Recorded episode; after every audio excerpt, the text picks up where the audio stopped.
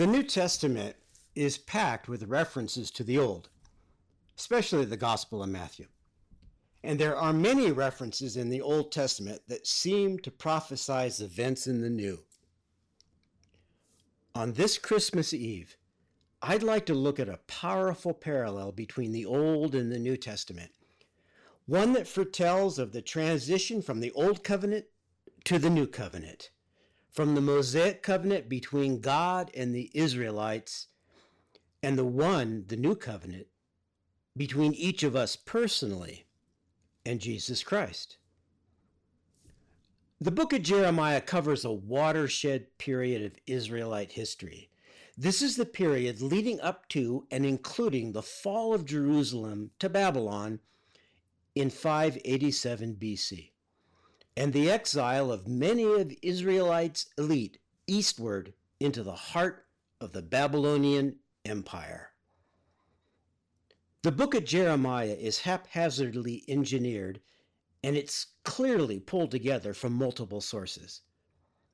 It doesn't even present a consistent chronological ordering of events, and its development seems to have continued for long after the death of Jeremiah himself.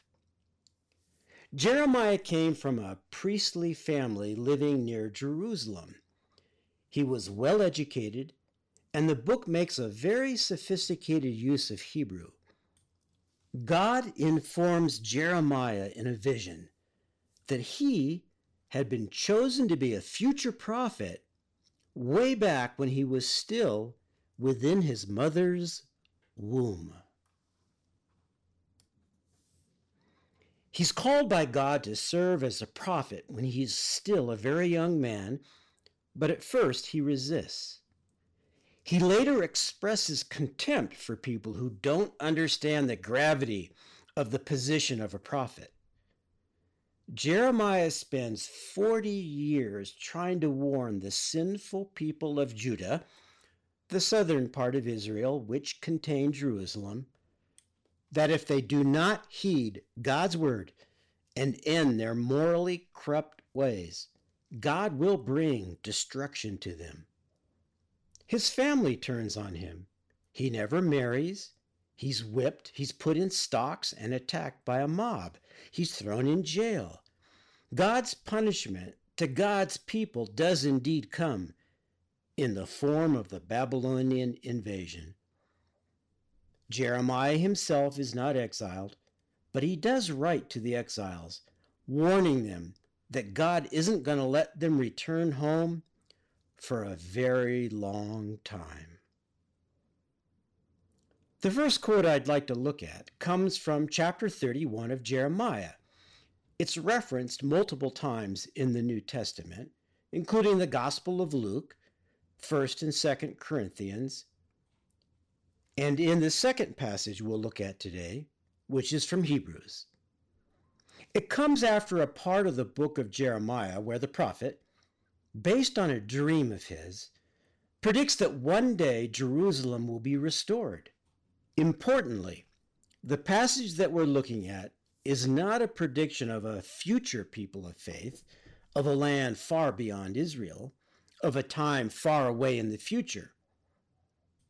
Jeremiah is talking about immediate earthly restoration, not the spiritual restoration that's embodied in the New Testament. When he talks about a quote, new covenant, he's referring to the rebuilding of Jerusalem after the destruction by the Babylonians.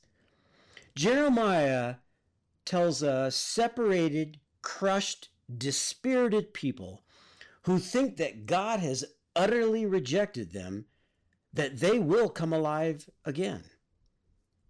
Jeremiah offers worldly hope to his people when he says, The Lord is coming, says the Lord, when I will make a new covenant with the people of Israel and Judah. The covenant will not be like the one I made with their ancestors when I took them by the hand and brought them out of the land of Egypt. But this is the new covenant I will make with the people of Israel after those days, says the Lord. I will put my instructions deep within them, and I will write them on their hearts. I will be their God, and they will be my people. And they will not need to teach their neighbors, nor will they need to teach their relatives, saying, You should know the Lord. For everyone from the least to the greatest will know me already, says the Lord, and I will forgive their wickedness, and I will never again remember their sins. But this passage took on new meaning when Jesus came into the world. We don't know who wrote the letter that's now called the book of Hebrews. In fact, it wasn't even labeled as a letter to quote Hebrews until the second century, long after the letter was written. The title simply expresses the obvious fact that it is clearly directed at Jews who are followers of Jesus. At this point in the letter, the author is arguing that Jesus has given us a new covenant, one that's superior to the older covenant, the one delivered to Moses by God on a mountain, and then passed on by Moses to God's people just before they enter the promised land. It's not that the old covenant is bad or wrong. It's simply dated. It's no longer relevant. The new covenant isn't a set of worldly promises between God and God's people, like the old covenant. One that says that God will give them land to live on and many generations of children to fill that land, and God's blessing on the people of God. And says that they will get all that, but only if they live by God's laws. Rather, our covenant is internal and it's eternal. Jesus has come to earth and Jesus has left the earth. And now Jesus, standing in heaven next to God, is our connection with a heavenly, spiritual covenant, one that guarantees us not earthly rewards, but rewards that last forever. Primarily among these is God's promise to always forgive to never remember our sins, and to never abandon us. While Jeremiah was referring to a new version of the Old Covenant when he spoke of a new covenant, a new promise by God to forgive the past evils of God's people and reward them on earth, the author of Hebrews like the authors of the Gospels and like Paul, the author of so much of the New Testament, looks back at this prophecy of Jeremiah and sees something new. Here's what we read in Hebrews The day is coming, says the Lord, when I will make a new covenant with the people of Israel and Judah. This covenant will not be like the one I made with their ancestors when I took them by the hand and led them out of the land of Egypt. In the Gospel of Mark, after John the Baptist is arrested, Jesus declares this The time promised by God has come at last, he announced. The kingdom of God is near. This is the reason we celebrate Christmas, why this is such a magnificent season for us. Each of us has a personal relationship with God. We have indeed arrived in the kingdom of God. That kingdom is here, it's now, and it's also for all of eternity.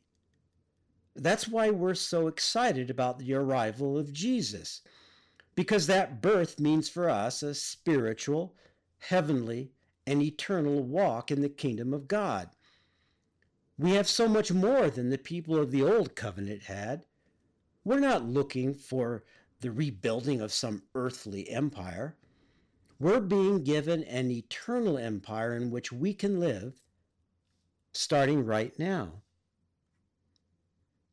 I went to Catholic schools. In the sixth grade, I was given the honor of playing the boy Jesus in the school play. But hold on, I admit it wasn't because I was the best actor or because I was so holy. I got the job simply because I was the only kid who could memorize all those lines. I was told I had to wear a robe, which seemed to me to look like a dress, so I insisted on wearing shorts under it, by the way. All that we know of Jesus comes from the Bible, and we don't know much about the boyhood of Jesus, other than that he wandered off at one point, and his stunned earthly parents found their little boy preaching to adults in the temple.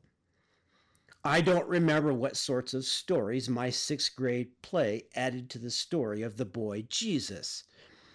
But I do remember being on that stage and having the honor of representing that as yet unfulfilled potential of changing the world, not physically, but spiritually, by giving us all the gift of living now and for all of eternity with God, of truly living out that incredible blessing of being made in the image of God.